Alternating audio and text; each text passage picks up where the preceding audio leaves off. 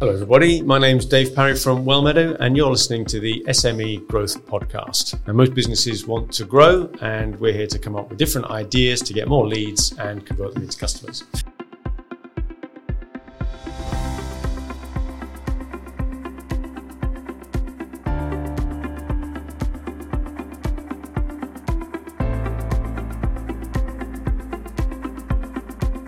Today's podcast we're going to talk about planning and setting up and running a hybrid event. Now, I'll explain what we mean by that in a moment, but with me to talk about that is Rich Buckle. Hi, Rich. Hi. Yep. Good. So we've come fresh from doing one of these recently. We thought we've got to capture some of this learning in a podcast. Exactly. Save immortalize other people. It. Exactly. It's been great fun, and I really did enjoy the event. It was a great buzz on the night, but it didn't come together by accident, did it? We had to Absolutely a lot of not. Thinking. And every time you do one, we've done a few now, you always improve on the next one. So I think, yeah. So what is a hybrid event? Yeah, let's talk about that. Good point. So historically, we've put events on and we've just had a turn up in-person event. Yep. This time we thought, well, let's try something different. We've got a load of new camera kit. We've got a load of streaming tech and all that type of thing. So we thought, yeah. Got to put it to use. So we had an event recently with Roger Martin-Fagg, who came to speak in Shrewsbury. So we thought a lot of which was last week's podcast. Yeah, I've heard that. And a lot of people that subscribe to Roger's newsletters or economic updates, forecasts from that we promote on our website are not local to us. So we thought, well, is there a way that we can involve them? So we thought, well, yeah, there is. We could live stream this at the same time and let's just make the whole thing way more complicated. Because we're gluttons for punishment. Yeah. And, but it seemed like a good idea. We knew that we had an audience that weren't going to be able to come, no matter how much they like to. He's got a good name, hasn't he? People would probably Absolutely. Have seen him if he was local. And I think that was borne out in the end, where lots of people signed up to watch him online. We'll come back to the sort of spread of that. But what struck me as well is not only did we open that out, I thought, just thinking about it for talking about it today, that added benefit to both parties, to both the remote parties and the people in the room. So you know, I'm just thinking about if you join an entirely online-only webinar type experience, we're all used to what that looks like. You get somebody sat in front of their computer in their office somewhere. You've got that typical sort of reasonably, bland background. Not a lot to look at really, other than the slides. So the slides dominate the frame, and you've got this sort of small picture of a talking head in the corner. Whereas suddenly, when you go hybrid, you're almost looking like a performance, and the performer, the speaker, has got an audience to react to and interact with. So you get laughter, you get questions, you get pauses for dramatic effect. That just doesn't happen on a webinar. You never have someone performing to their laptop, whereas they perform. Yeah, that's a good point. So I think that there's a better experience for those remote viewers. And conversely, I was thinking about it the other way around. I think there's also a benefit of a sort to the people in the room because they're aware that A, this is being filmed, and that just gives it a sense of more at the time, that there are other people watching who've been bothered to dial in from all over the place, could be all over the world. And it's almost like a reinforcing of their decision to come along. You're the lucky ones, you're there. Other people would love to have been there, but they can't be. So it almost gives this impression that this is a more important event than if they just turned up to a local talk. I think it helped everyone sort of... behave is the wrong word, but because we were streaming, we had to start at 5:30, which is when we'd advertised the stream to start. So we couldn't have any kind of hanging around. That did make it a little bit frantic when stressy. 2 minutes before we couldn't get the TV to work and things like that, but it's all good. But in previous events, it's been a struggle to break up the networking bit at the beginning and say, come on, we're going to have to do the talky bit. Because we had a big countdown timer and everyone knew it was being streamed and we were very clear about the 5:30, that's the absolute time where we've got to start. Yeah. It did mean that everyone was almost in their seats, ready to go. There were no late stragglers coming in at the end. I've never seen so many people turn up on time. So I thought, well, we might just advertise it as a hybrid event in future when it's not. So turn up, put a few screens in. No, absolutely not. Okay, let's talk about some of the practicalities then. And it started out by choosing the venue. Now, this is almost like a circular story because we wanted to use the place we've always used for the non-hybrid events, the in-person only, but we found there was a problem. We knew we needed good Wi-Fi. We couldn't get the Wi-Fi there fast enough for streaming, so we started looking around for everywhere else. So what sort of things didn't we like about what else we saw? I mean, we spent probably way too much time on this than we should have, but it was an interesting journey. So we, like we said, we started off at Shrewsbury Museum, which is where we've always historically had the event. It's a great venue, but just didn't have the Wi-Fi that we needed to stream. So, you know, that was, so we kind of then went on a bit of a quest, really. It turned into to try and find any venue within Shrewsbury that would tick boxes that some of which were almost mutually exclusive. So we wanted the venue to, you know, obviously have a certain kind of feel about it that went with the brand. I think that was the most important thing that started the discussion. Is this on brand? Yeah. So we could have got a reasonably dry conference center type thing or a meeting room in a hotel. So that's not what it's all about. We want to have this more of a sense of occasion. Sense of occasion, just, you know, a bit of presence, whatever. So that was the bit. Then obviously you've got, there's plenty of nice venues in Shrewsbury, but do they have the capacity? Yeah, so not big enough for everybody. We're going to fit everyone in. And that's a circular argument, chicken and egg argument. How do you know how many people you're going to get before you've chosen the venue and marketed it? So you've got to take a bit of a punt. So then there's, I suppose, things like the Wi-Fi consideration was a big one because we were streaming. So that's everywhere we went, we were testing. We were testing Wi-Fi, and we just couldn't find anywhere that really had the capacity and bandwidth, whatever, to actually give us. Town Centre Shrewsbury is not sorted yet. It will solve. But the other, we were thinking as well after the event, we didn't want this to be just a sudden drop dead thing and everybody leaves and goes home. We wanted there to be a good opportunity to talk to Roger afterwards, maybe over a beer or two. Yeah. So the ambiance had to be right afterwards. It had to be almost not quite a bar because you didn't want the background noise, but you wanted something where people could feel a bit more relaxed rather than being in a hotel room for exhibitions. Yeah.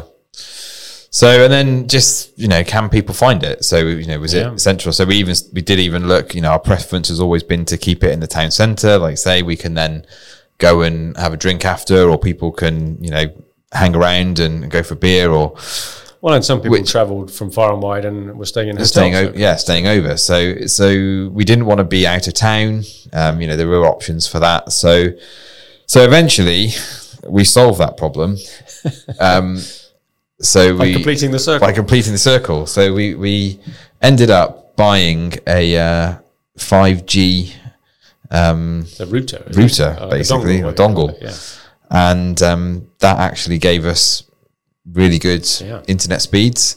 Now, people listening to this in years to come will be laughing their head off because we're talking about this as if it's some sort of new fangled, 5G. These guys are really slack-jawed yokels from Shrewsbury find the 5G dongle. But what it actually meant was that we could put on the event where we wanted to do it, and still give the people online that we were streaming to a great experience. So, and we got 600 meg download, 100 upload or something. Yeah. What so I'm getting one for home now. That's way £20 a month. Ridiculous. So, okay, so if we'd have known that at the beginning, exactly, would have saved us a lot. So we went back to this great room, which is fantastic in the museum. The people at the museum are great and support us very well. But it's just got that sense. It's on brand. Yeah, a sense of occasion. It's a big space, all white walls that we could flood with some coloured lighting and just, you know, for the mood lighting and stuff. It was great. It worked really well as a venue. Okay, and then the next bit after you've chosen the venue, you've got to get the marketing running into full chat. Yeah. First stop, obviously, you've got a big email database, so you start with that. Yeah.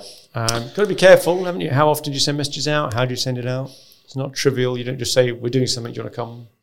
Yeah, and I think in our kind of wash-up of the event, we thought, well, maybe we could have spaced out some of our emails.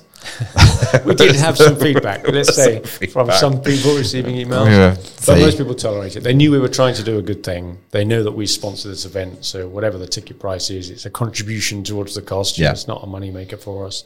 So I think people were prepared to forgive us because they knew the motives were honourable, so to speak. And, of course, we did have a list of people to email to that had previously downloaded Roger Martin-Fagg's report from our website. We publish it on his behalf every quarter. We have quite a strong following on that. I believe we're even number one on Google in the UK, aren't we? For its we're pretty high up. So that was a good start, and those people, I think, understood that we needed to get that message out and forwarded it on. Yeah. Another good thing that we did, I think, putting into the email was to show straight away, right at the top, that you had the option of joining online.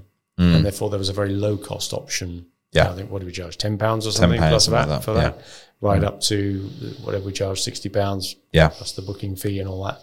If you turn up in person, when you got your buffet and you your in-person experience, so people saw straight away that in what would have been an objection, I don't want to pay for that. Yeah, comes they could. Although it's interesting, we had some feedback. People still misread that. You've got to get that messaging really clear.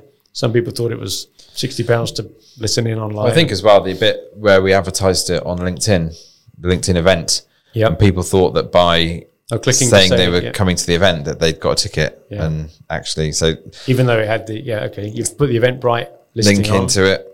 Well, and we used Eventbrite. It was the first time, which isn't kind of, I suppose... You know, well, there's a very simple reason why we did that, wasn't there? In the past, we've done it by invoicing the people that come along. And you do not underestimate the effort that it takes to set them all up as customers and create the invoices to start with.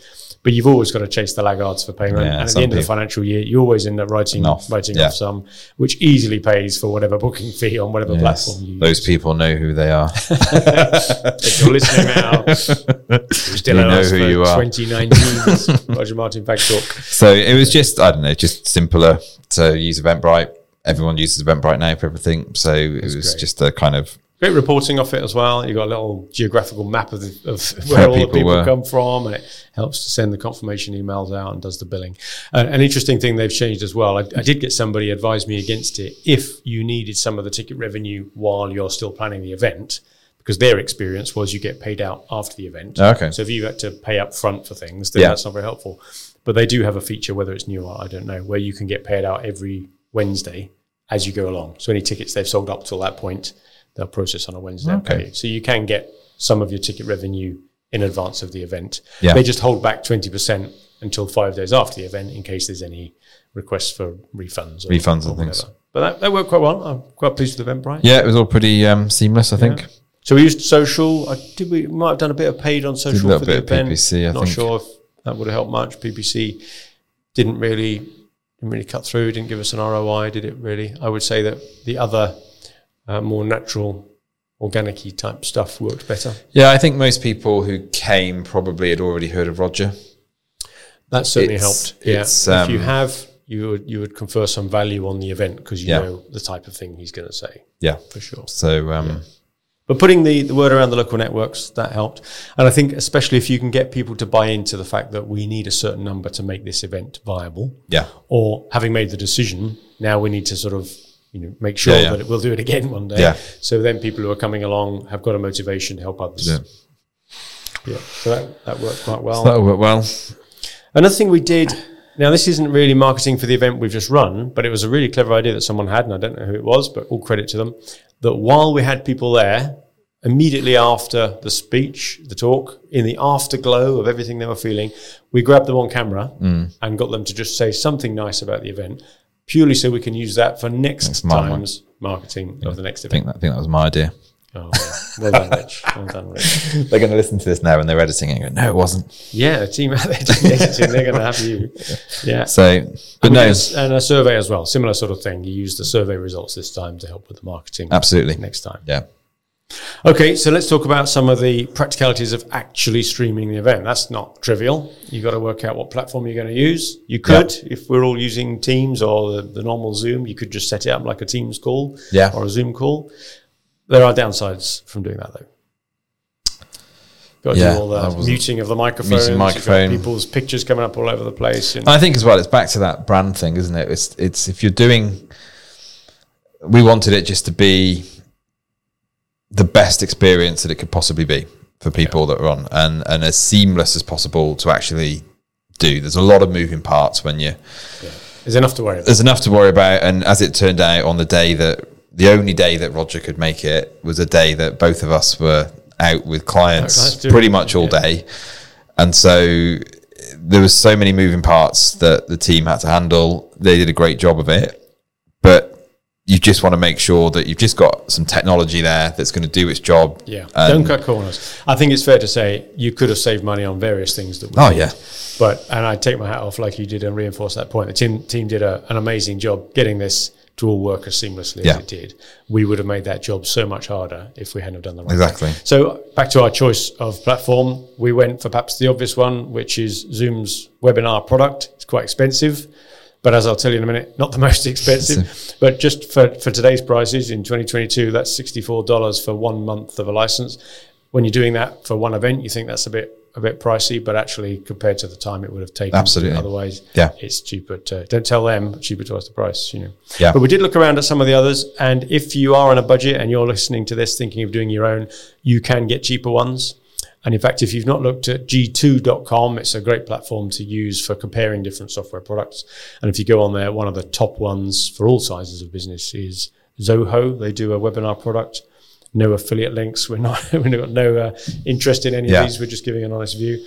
That one comes in a lot cheaper, about £13. But I don't know if you've got to sign up for a certain number of months or something. But that was okay. I looked at a couple of others. One or two were the quote on request type pricing. That always makes you, if you have to ask, you can't afford it. Yep. You know what that is. GoToWebinar. GoToMeeting is a product people have heard. So GoToWebinar is another one. That was a bit more affordable as well, although their enterprise version is really quite pricey.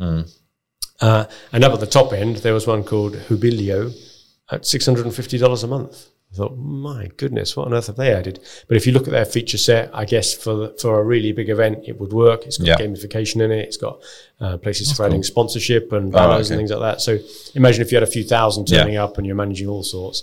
I guess you're going to go to a product like that. So you've got to choose your own. There's a whole load of others that I'd never even heard of before, you know, Big Marker and Blue Jeans events and all this stuff. But for us, it was easy. Zoom webinar, $64. Get on with the rest of it. Yeah, absolutely. That worked well. So that was how to host it. Hardware. What sort of hardware do we have to have? Well, we use Blackmagic cameras. So we were... And we had three set up on the day, didn't we? Three set up on the day. Because the unknown there is, where is Roger going to stand? Oh yeah, as soon as it started I thought he's a wanderer. I was thinking we should have just put like a penalty box out or something and said do not leave this area. Which made us think, and they were all static cameras. We put them on tripods, and we got the guys behind the desk, you know, choosing which feed goes out on the stream. All that worked brilliantly. But if in hindsight, I think if you knew that you're going to have a mobile speaker, you'd put someone behind one of the cameras, you know, rostrum style. Yeah, that's a learning point, wasn't it? Zoom in a bit tighter, pan with them. And that would have really helped at the end when in the Q&A, he went into the crowd, the C's parted into the audience. And of course, that's behind where all the cameras are. So we had to pan around on those. Lighting was another one. I thought the lighting looked good. It was very moody lighting, you know, the uplighters, different colours. And I think that worked well just because of the venue, because very high ceilings, white walls. It had a kind of, there was one point when we actually turned off some of the main lights, but it did start to look like a wedding event. Different event entirely, that was. Yeah, so. No, we needed that. But then, of course, you got that contrast with, if you were doing an event just without an audience, you would have floodlit the stage and put him almost under stage lighting. Yeah. But that would have created a bit of a barrier between him and the audience, and we wanted it to be that intimate atmosphere. So you got this trade-off. How do you get him well lit? Don't have too much backlight so he's silhouetted. But don't create it like on, you know, actors on a stage can't see the audience because the lights are so bright in their eyes. So no, I felt it. That was all good.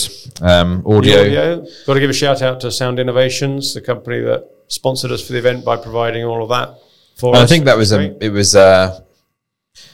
it was subtle, but it made a huge impact on the event. And I've got to take my hat off to Rob, who's the brains behind Sound Innovations. He knew exactly what to do from the start, didn't he? We were just going to go ahead, weren't we, prior to Rob getting involved with just sort of miking up Roger so that it would go through the live stream. So he's got the audio going into the live stream, and just rely on his kind of natural ability to project his voice for the people in the room. That would have been fine, and it probably would have been okay. Yeah. But just having that tiny bit of amplification meant that it came across you didn't have to strain to hear. So, I mean, I was quite close to the front, but I imagine people in the back. I stood at the back and it was great. And just having that little bit of audio just made it just, I don't know, it's probably a psychological thing. Maybe you just relax a little bit more because you're not. Well, I thought it's clever as well. The placement of the speakers was very deliberate. And this is where Rob's advice came in. He said, put them just behind the front row. They don't need it. And only angle them ever so slightly in towards the audience. So it's almost relying on the walls to do a bit of bouncing. Oh, okay. So it reaches the back. So you don't have to be very loud, very subtle. You know, it's not like a big event where you only hear the speakers. Most people heard him naturally. Yeah. But it filled in. I think it's what they call it. I think going forward, you probably, now having heard it with that kind of amplification, I would struggle to not have that in future events, I think. Even in an attendance-only type event. Fair enough. So that worked well, and of course, radio mics help a lot. He was lapel mic'd up, wasn't he? Yeah. So we didn't have to worry. We put it right high up on his shirt, but he does have a bit of a habit, and everyone's different. But he tended to scratch his neck every now and again, and he got the ruffling on the mic. But apart from that, it was fine.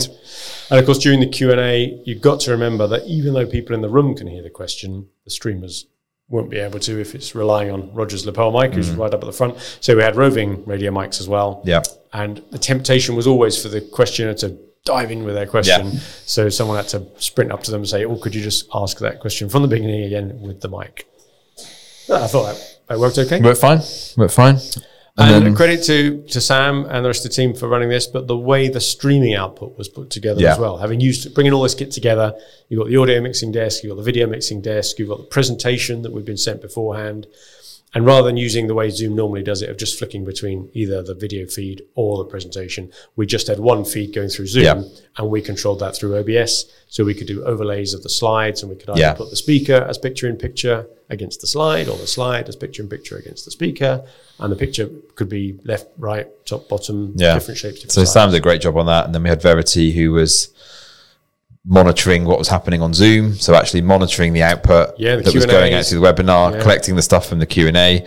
So, and I think it just looked impressive that, you know, I think when we were planning the event and we said to Sam, right, so what do we need to do all this? He's like, right, I'm thinking like we're going to need 5 screens. I'm like, what? 5 screens? Like this is going to it's like air traffic control. And you walked in and it was, you know, it was just banks of monitors and like all sorts of, you know, wires going everywhere doing all sorts of things. So it looked the part, and it really did, you know, I think everything was needed. There was nothing there that wasn't needed to make the event what it was. It wasn't too much. We had everything we needed. And then I think this last bit is more common to what lots of people would be experienced anyway in doing events, whether they're hybrid or not, but you've got to make sure you intro is right. You've got to get the domestics out of the way. Mm-hmm. You've got to give people a clear view of the timings. You've got to tell them that there's streaming going on and, you know, the permission, therefore, that we can film this and use your image and your questions and that sort of thing. So I think that's all part of it. Get your thank yous in at the beginning because you won't have time at the end. So I think that's important. The bit as well, I think that all companies need to judge for themselves as to quite how much to go on is if you're running this event to promote your company by association rather than the content being about your company, how much do you do on that? Do you say nothing and just let people work it out for themselves? Do you have a couple of sentences just saying, remember, this is what we are, this is what we do, but anyway, you're going to hear about something else? Or do you put a bit more in there and then risk people feeling as if that's not what we came here for, you know, get him off type of reaction?